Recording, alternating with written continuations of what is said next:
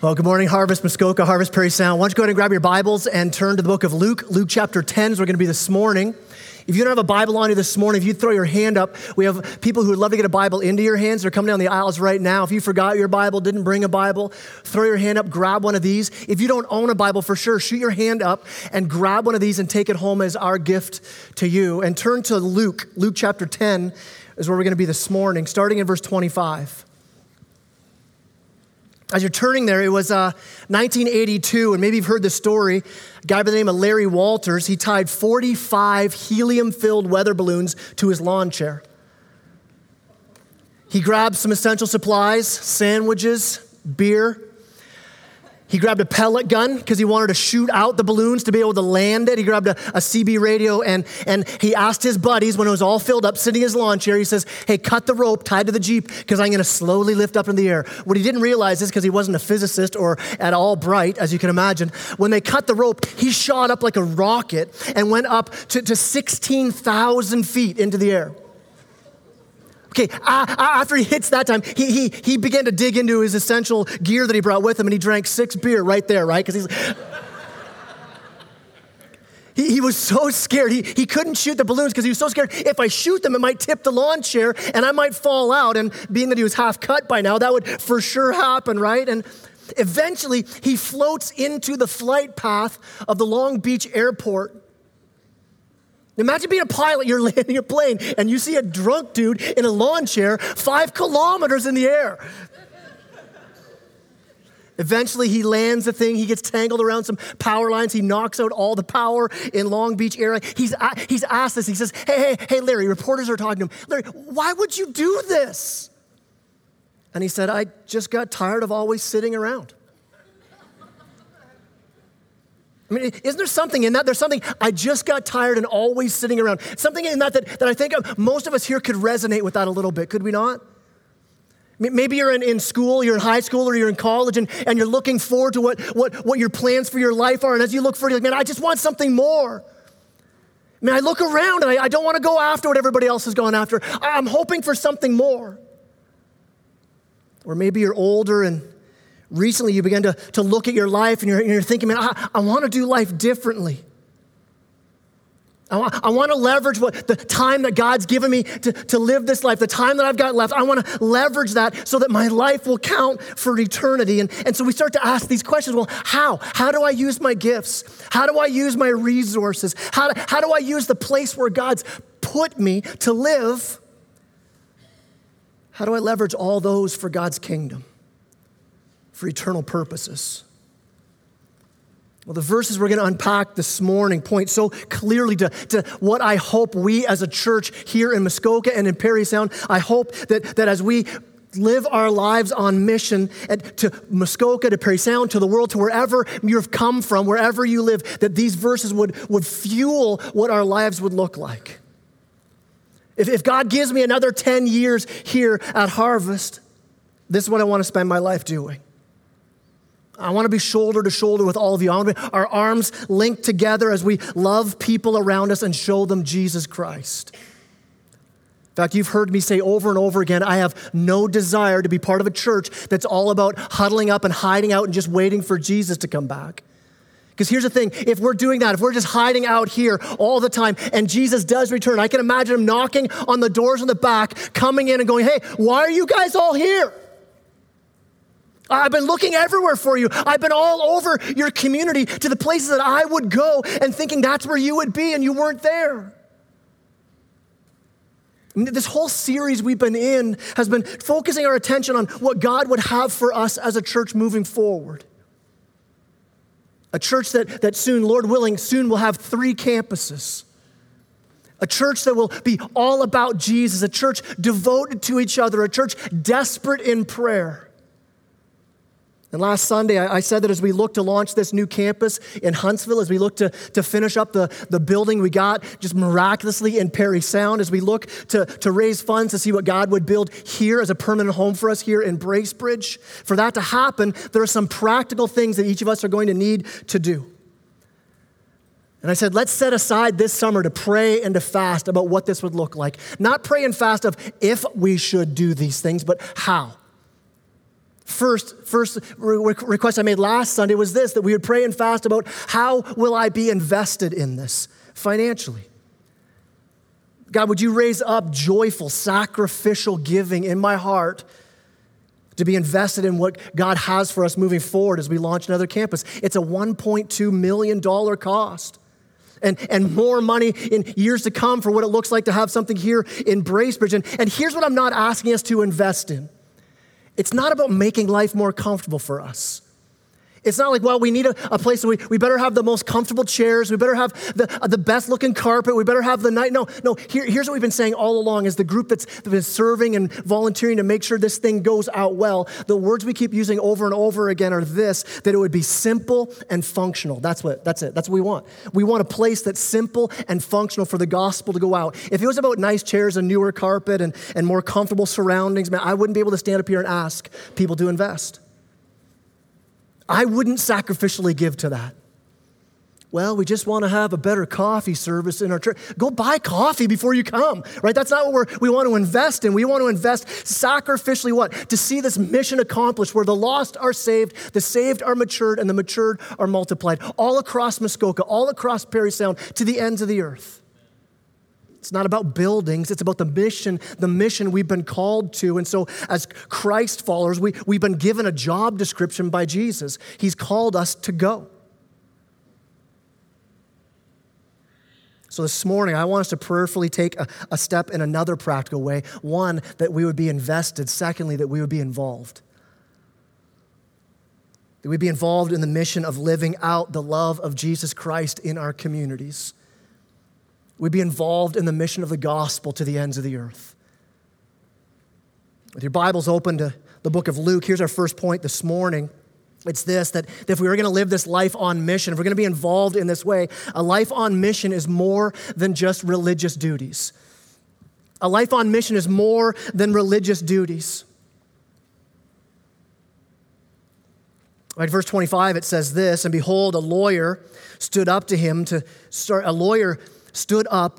to the test, saying, "Teacher," talking to Jesus here, "what shall I do to inherit eternal life?" So here's this lawyer standing up, talking to Jesus, saying, "Hey, what's it look like for me to be saved? What's it look like for me to have a relationship with God?"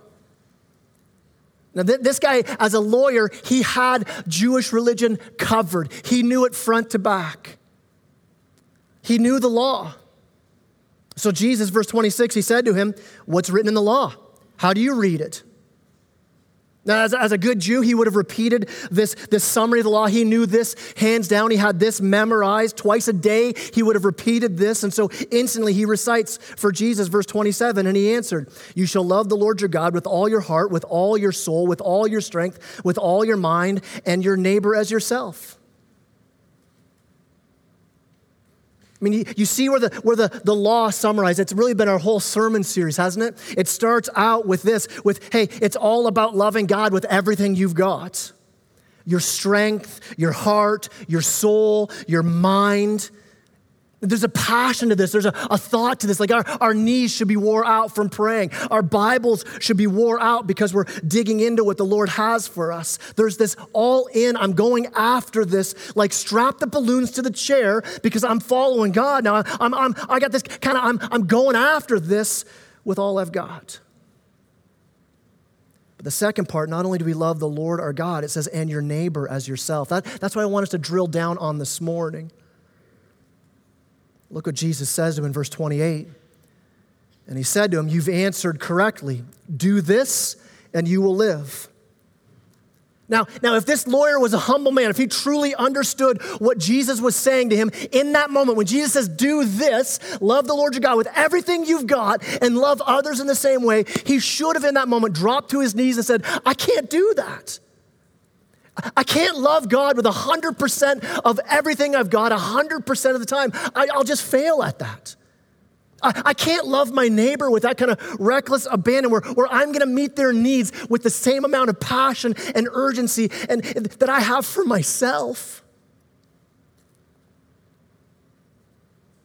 Right then, he should have said, "I know what the law says, but I can't do that.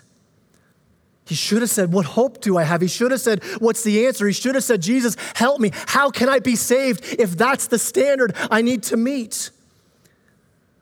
That's what, when you read through Scripture and you read the commands in Scripture, that's what part of what it should drive us to. The whole purpose of the moral standards of the law are to point us to the truth that we can't meet the standards of a holy, perfect God. And so what do? We fall at the feet of Jesus. We experience the gospel. We experience the good news. We experience the fact that God says, it's all my grace. Because if the lawyer had done that, Jesus would have turned to him and he would have said, only the mercy of God, only the grace of God. You want to be saved. Even you, a lawyer, even you who's spiritually bankrupt, who can't live up to these standards, Jesus would say to this lawyer, would say to you and me this morning, he would say, listen, I came to live the life you couldn't live. I came to fulfill the law perfectly and then die in your place for the sin you've committed because you couldn't reach this standard. I died for you. And if you believe in me, the one who came to live and die and raise again, and the one who fulfilled the law so that you don't have to, that Jesus would say, my life is now your life when you put your faith in me. I mean, that's our hope today. If you're here this morning and you don't know Christ, you're kind of doing the religious thing, you're checking church out, that's our only hope, that we humbly surrender ourselves and say, I can't do this. All the works, all the things I try to do, none of that can reach a perfect standard of a holy God. And so in humility, I drop to my knees and say, I'm a sinner in need of a Savior. Listen, that's what we say as people before we know Christ. But if you're here as a Christ follower, we continue to say the same thing. It's not about me striving to do more. It's about me resting in God's grace. And out of the abundance of that, I live out my faith. But listen, the lawyer missed it completely. He totally missed the gospel. Look at verse 29. It says, but he, the lawyer, desiring to justify himself, said to Jesus, and who is my neighbor? And here it says there, he's trying to justify himself. He's trying to make himself look good. Jesus just blew up his weak foundation of the following the law, of doing good works, of making sure you do everything right. He just blew that up, his whole religious self-image, and then he's feeling the weight of that. And because he's feeling the weight of that, he's trying to justify himself rather than rest on Christ. So he says, who's my neighbor? Now he thinks Jesus is going to say, well, your neighbor, that's your friends, your family, those people you love around you. And if he had said that, he wants Jesus to say that because then he could say, I've done that too. Not only do I love God, but I love my neighbor. And then people around will go, wow, this lawyer's so good. Right? He wants attention showered on him. He wants to justify himself. So you can imagine the lawyer talking to Jesus saying, well, Jesus, who's my neighbor? And Jesus is about to tell him, he goes, oh, just a second. Hey, cousin Ricky, here's $20. I know you needed it. Go ahead. I love you, my neighbor. Go ahead, Jesus, tell me again. Who's my, wait. Oh, hey, Susie, yeah, I love your kids. I mean, they're my nieces and nephews. That's why I babysit them all the time. I love you. Go ahead, Jesus, tell me again. Who's my neighbor? Can you picture it? Jesus begins to tell a story. Jesus tells stories. They're not a grab a blanket and a cup of cocoa and cuddle up and hear a nice story kind of story. Those aren't the kind of stories Jesus told. Jesus told stories that would punch us in the gut when we heard them. They would blow up our nice little religious ideas. That's why he told these stories. And so he tells this story. Look at verse 30. So Jesus replied, who's your neighbor? Here you go. A man was going down from Jerusalem to Jericho.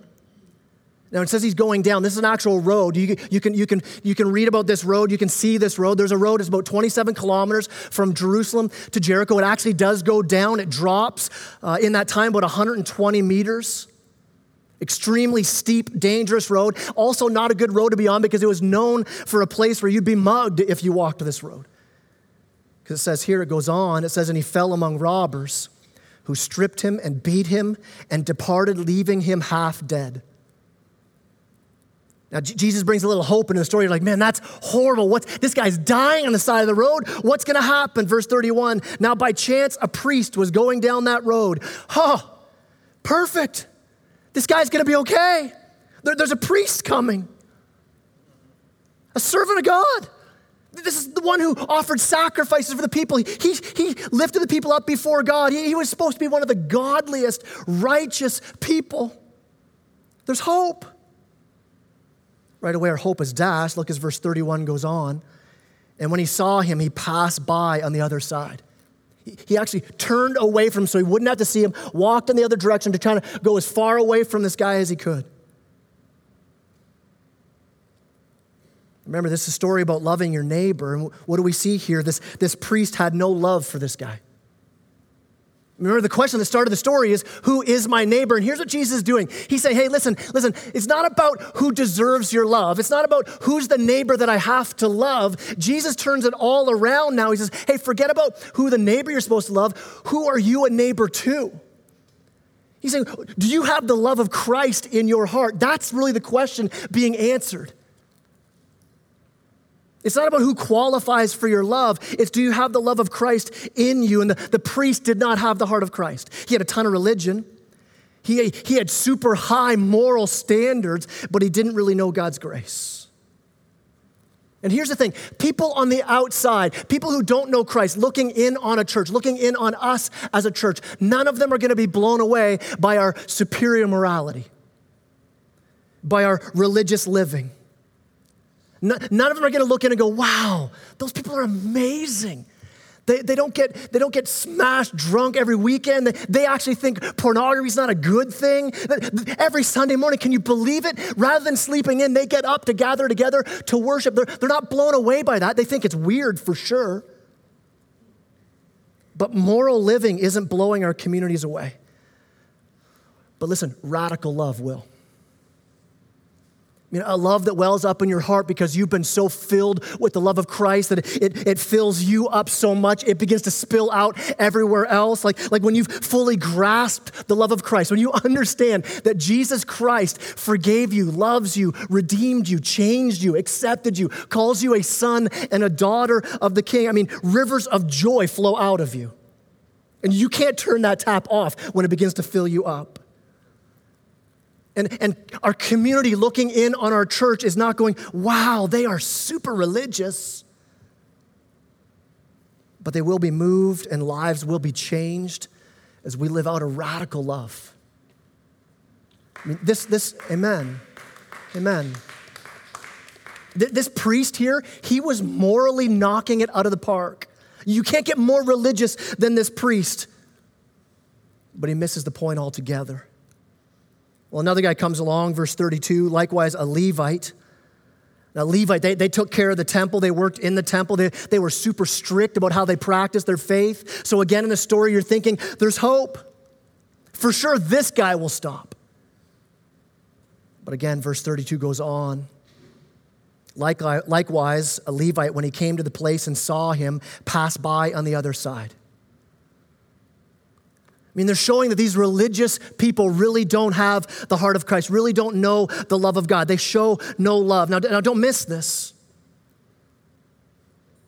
When Jesus says this is what it looks like to live your life on mission, he says that it's more than just religion. Your love for Christ, your understanding of how Christ loves you should be spilled out in a radical, active love. We love the Lord with all we've got, with worship, in the word, devoted to each other. And then Jesus now, he shines this spotlight on the fact that to be a Christ follower also means that you live your life on mission. And he's saying, listen, this kind of life, it's not an option. It's not like, hey, you can follow me and here's some things you can choose from. You can either choose to do this or this. He says, no, this is what it means to be a Christ follower. You read this all over the New Testament, that a life on mission is this sign of real faith. I mean, imagine, if you will, two trees. One tree full of leaves and fruit all over it, and another tree with nothing on it at all. No leaves, no fruit, no branches, just this tree. Which one has life in it? We say, well, this one has life. And here's the thing. The fruit doesn't give it life, but the fruit proves that there's life in that tree. A new heart is seen when our lives are lived on mission. And I thought of this before. I think I've even mentioned before. Remember the game you used to play when we were kids called Simon Says? right? How they go. When Simon says to do something, you do it. Simon says, touch your head, and you touch your head. Simon says, touch your knees, you touch your knees. When Simon says, do it, you do it. When Simon doesn't say, do it, you don't do it. I think we come to church and Jesus says is a bit of a different game. When Jesus says, do it, when Jesus says, go, when Jesus says, live your lives like this, we just really need to be emotionally moved by it. We need to study it. We need to memorize it. We need to talk about it. We need to pray about it. But we don't really need to actually do it. Simon says is different than Jesus says. I mean, think about if your boss came to you and you're working, you're trying to get things done for the summer because colleges are coming and you're working on a job site and your boss says, hey, today, finish that deck. He goes away, comes back, and the deck hasn't been touched. He's like, hey, what did I ask you to do? You said, hey, finish that deck. I got it memorized. I remember exactly how you said it. We've been memorizing it all day. In fact, you know, Bob here, he looked up what deck means in the Greek. It's amazing. You should hear what it really means. We've been praying about it. And then Jimmy, he got out his guitar. We started singing about it. When I survey the wondrous deck, right? It was just beautiful. And I got moved. I came forward. And I just was convicted about lumber, you know? Listen, when Jesus calls us to go out and to make disciples, when Jesus calls us to care for the poor and the broken, when Jesus calls us to love the unlovable, when Jesus calls us to visit the sick and the prisoner, when Jesus calls us to share Jesus, when Jesus calls us to forgive those who have hurt us, what are we doing? I mean, if you just read scripture, if you drop all the religious upbringing, all the baggage we have, if we forget all the Christian culture around us that's so defined how we follow Jesus, if you just read scripture for what it says, and Jesus says, go make disciples, go love your neighbor. Don't just study it. Don't just memorize it. Don't just pray about it. Don't just sing about it. Don't just talk about it. I mean, are we doing this as Christ followers? Like if Jesus showed up and said, how are you doing with the job I gave you? Are we stepping out? Are we risking ourselves for the lost in our community? Are people around Muskoka and Parry Sound looking in and saying, man, I see those Christians everywhere. They're loving everyone. They give more than they get. They forgive freely. They love radically. It's like they're on some sort of mission to actually risk everything to do what this Bible they say they follow says. Are we risking our lives to live on mission? Here's our second point this morning. It's just this, that if we are to do this, if we are going to step out and truly live out the gospel in our communities, it is going to be risky. A life on mission is risky. Here the story turns a bit scandalous. Here when Jesus continues on in the story, the crowd probably would have gasped as he said this. Verse 33 says, but a Samaritan, as he journeyed, came to where he was, and when he saw him, he had compassion. He went to him, he bound up his wounds, pouring on oil and wine. Then he set him on his own animal and brought him to an inn and took care of him. And the next day he took out 2 denarii and gave them to the innkeeper, saying, take care of him, and whatever more you spend, I will repay you when I come back. The 2 religious guys do nothing. They're obeying all the religious duties, but they're missing out on the more important of love and justice and mercy. And then here comes this Samaritan. A Samaritan, the most hated person by the Jews. They would use the word Samaritan as an insult. They would actually pray to God, God, don't forgive the Samaritans. Can you imagine the hatred you would need to pray that? God, forgive me, redeem me, change me, but send all the Samaritans to hell. And what do we see? We see this Samaritan risked everything to help this Jewish man. In verse 33, it says that he saw him. I mean, as we look around in our community, here in our church, and in the community we live, are we seeing the needs? I mean, do you see the hurting and loss? Are you risking by putting yourself in a place where you would see those hurts? Or are we so insulated that we hide out? We never step out and risk. The first 2 wouldn't risk. The priest and the Levite wouldn't risk. They wouldn't risk ruining their religious reputation by getting themselves dirty, by getting mixed up in some guy who was mixed up with robbers. And we're not called to be isolated. We're actually called to be missionaries, to step into tough situations, to step into broken places. to step into people that have made messes of their lives and step in with the hope of the gospel. The Samaritan saw the hurt, and he didn't just stop there. It's not that he just saw it. Look what it said. He had compassion. It means that his heart was moved with this deep aching. Like when you see it, is your heart moved? And more than just an emotional reaction, but you see this, you have this kind of compassion, and it leads you to action, because after he sees it, after he has compassion, he goes on, he goes, I'm taking this guy, I'm putting him on my animal, I'm gonna take him to an inn, I'm gonna pay for everything for him. And he puts his faith into action. And listen, this is risky for us to do. He'd already risked his reputation to even stop to be with this guy. Now he risks his finances. It's his own resources. It's his wine and his oil. It's his money to pay for this guy to stay at the inn. And then he says to the innkeeper, hey, keep him here, take care of him. When I come back, I'll pay for his bill. If he empties the minibar, I got it covered. That's what he's saying. Look, that's a risk. He risks his safety to even stop. I mean, if he stops to help him, what if the muggers are still nearby? What if this guy actually was a robber himself and they were like taking him out because some deal went bad and they were still there and they didn't want him to be helped? He risks his finances, he risks his safety, he risks his time. Think about it, don't miss this part of the story. He's going from one place to another. He's on his way. It's not like he was just, I'll go for a leisurely stroll. I will go stroll in the most dangerous road all around. I'm just gonna kind of walk. No, he had a purpose, and he stopped and said, I'm gonna sacrifice what I was going to do. I'm gonna sacrifice my comfort, my schedule, what I was planning, and I'm gonna stop and help this person out. The Samaritan risks everything to take care of him. I think for us, we need to keep asking as a church, where are the deepest needs in our community? And are we in the middle of it? Because just showing up on Sunday for church, it does fall short. Just coming to worship and go, it falls short of what we've been called to do. When Christ says, hey, live your life on mission, risk your finances, risk your time, risk your resources, risk your comfort.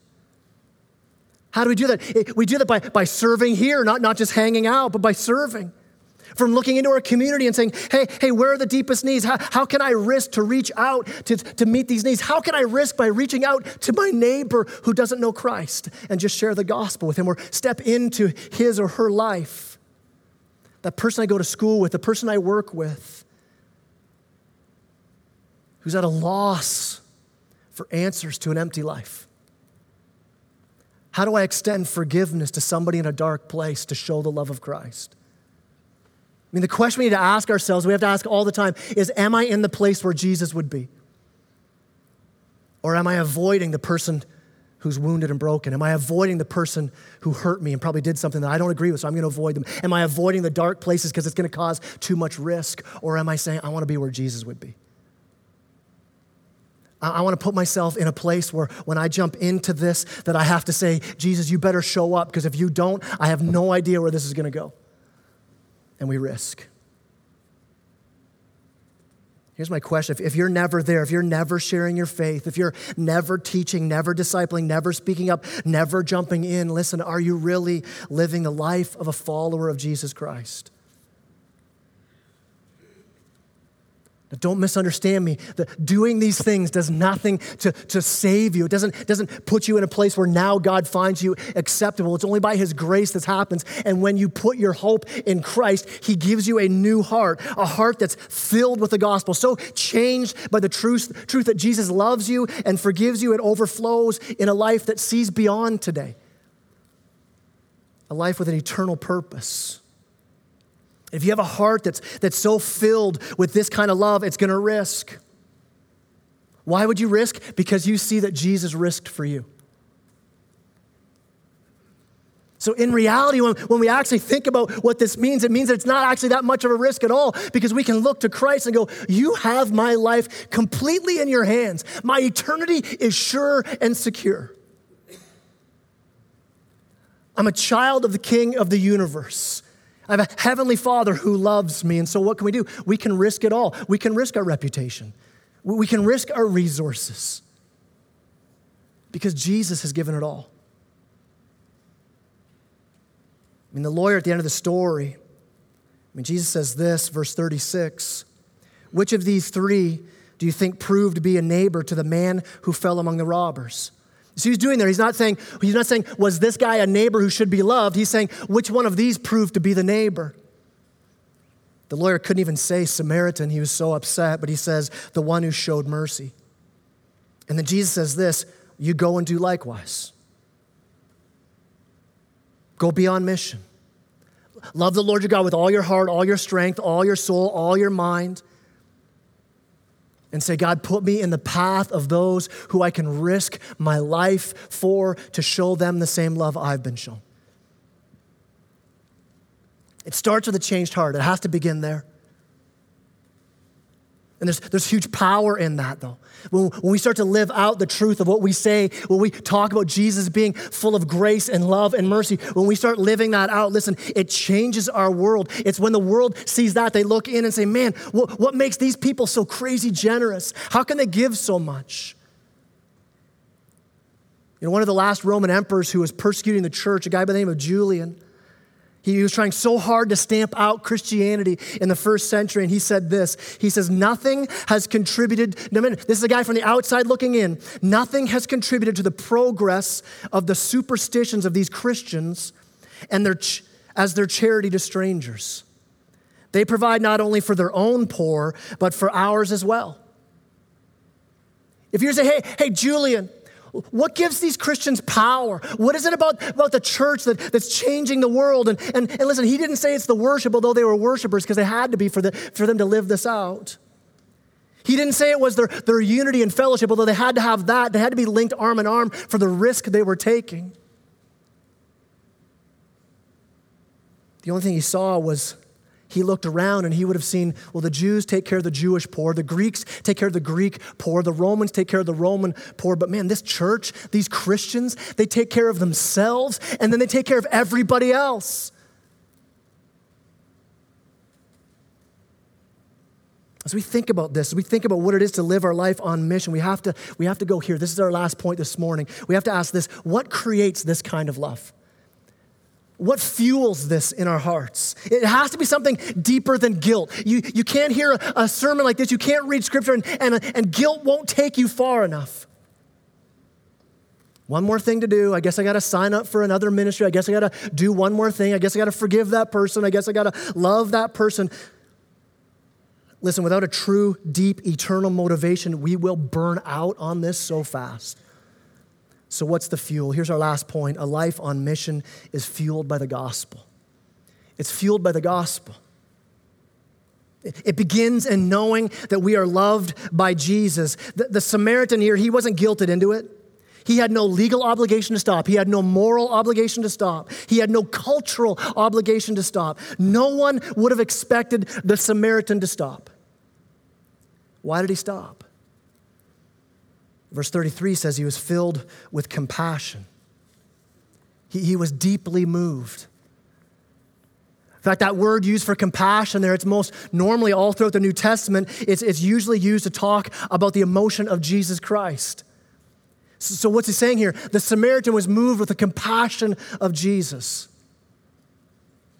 Here's the point. When we read the story of the Good Samaritan, I think when you read stories in Scripture, you're kind of like, where do I fit in this story? And most oftentimes we hear stories, we like to put ourselves in the position of the hero. So we would read that story and say, oh, I would be the Good Samaritan. That's me. Well, the reality of the story that Jesus is telling here is that you and I aren't the Samaritan in this story. You and I are the person who's been beaten up, poor, naked, left for dead on the side of the road. That's who we are in the story. We are spiritually bankrupt. And then Jesus comes in and he gave up everything for us. Risked everything for us. What fuels a kind of wild-eyed, radical, I'm all out for Jesus, living this way to set the world on fire, to live out a risky kind of love? Listen, it's not when we start to see ourselves as good people doing good deeds for God. It's when we recognize that we were sinners with nothing to offer, and while we were his enemy, Christ died for us.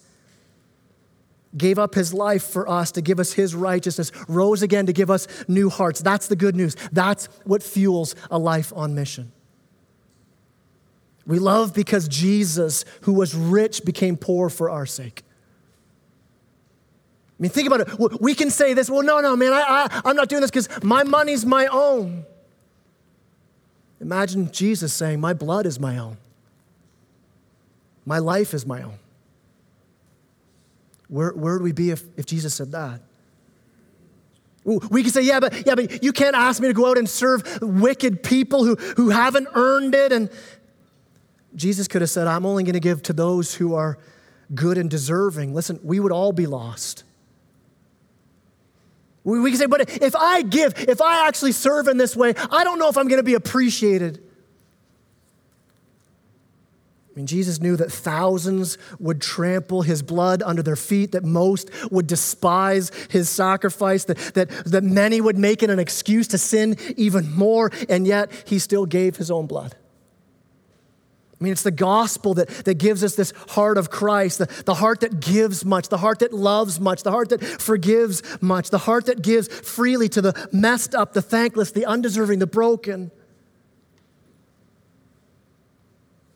Don't let it be guilt that drives you this. Don't let it be, well, we're doing this campaign and we're trying to raise funds and people, so we don't know. That's not what should drive us. It's the gospel that drives us. It's the grace of God that drives us, that we be a church that pursues God with our whole heart, that we would know him, we would know his word, we'd be worshiping, we'd be desperate in prayer, we'd be devoted to each other, and we'd be on mission.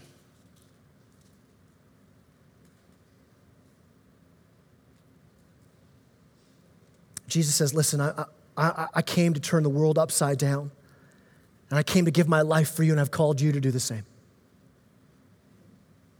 As the worship team comes up this morning, listen, here's the thing. As a church, we may never be known as spiritual giants. As a church, we might always look messy and immature and making mistakes and not having all our ducks in a row. We might always have difficulties as a group of people trying to work this thing out together. But the command isn't become super spiritual elites. The command is this. Jesus says, follow me. Follow me with your whole heart. I mean, that's what we're trying to do. That's what we're after as a church. And then we can recognize that everything else doesn't matter. This is what's eternal. That if we get our heads wrapped around the fact that, man, there are things we can do that last for eternity, it frees us up from grabbing hold of our stuff. It frees us up from the anxiety and the stress that we have in our money, in our stuff, in our reputation, in our comfort, in our retirement, in our kids, and all that begins to drift out of sight as we open our hands up and lay it to the Lord and say, God, it's yours. I mean, that's what we're after. That's what we're fighting for. And so we're going to call ourselves, we're going to call each other, hey, let's live this out together. Let's live out the gospel and how we live and love and care and sacrifice and give and serve, how we serve here at the church, how we grab each other in our small groups and say, hey, let's not just always do Bible studies. Let's do Bible doings as well. Like, let's get out as a small group. Let's go serve our community. Let's go see what we can do to see the gospel turn our communities upside down. So my call to you is this, that this summer, that if you call Harvest home, that you take this summer to pray and to fast and say, Lord, how do you want us as a family? How do you want me as a person to be invested? Lord God, what do you want me to sacrificially and joyfully give to the mission? Lord God, how do you want me to be involved? Man, I'm so excited as we launch out another campus, and I'm not excited because oh wow, look how big we are. Look at the stuff we're doing. I'm excited because I believe with all my heart that it helps us to be more effective and efficient with the gospel in our communities, that more people can hear the good news. And more people can see the love of Christ more clearly and hearts be filled with the love and grace of Christ, and it overflows into lives that now risk everything so that we can be free and so others can hear this good news. God, would you please stir that up in our hearts? Would you stand with me as I pray?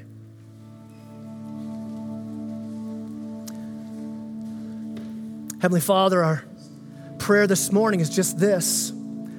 Lord Jesus, that we would see you more clearly, that we would see your grace so clearly that it would overflow out of our lives. That we would understand the gospel so deeply that we wouldn't cling to horizontal things any longer. We would see them as gifts to enjoy and gifts to use for the mission you've called us to. Lord Jesus, we know that the call is clear. It's not confusing. You called us to go. So God, I pray that as we gather together, as we pray and fast and seek your face, and Lord, how do you want us to do this? Lord, what would it look like? Lord, what would it look like for me to increase my investment? What would it look like for me to increase my involvement for the sake of the gospel, for your glory and for the good of others? God, that as a church, we'd be on our knees, desperate in prayer together. We'd be so devoted to each other, caring for each other, and that our eyes would be set to eternity, to live our lives with an eternal purpose, to see more people changed, more people transformed, and that Jesus, you would use us to do it. And I pray this in Jesus' name. Amen.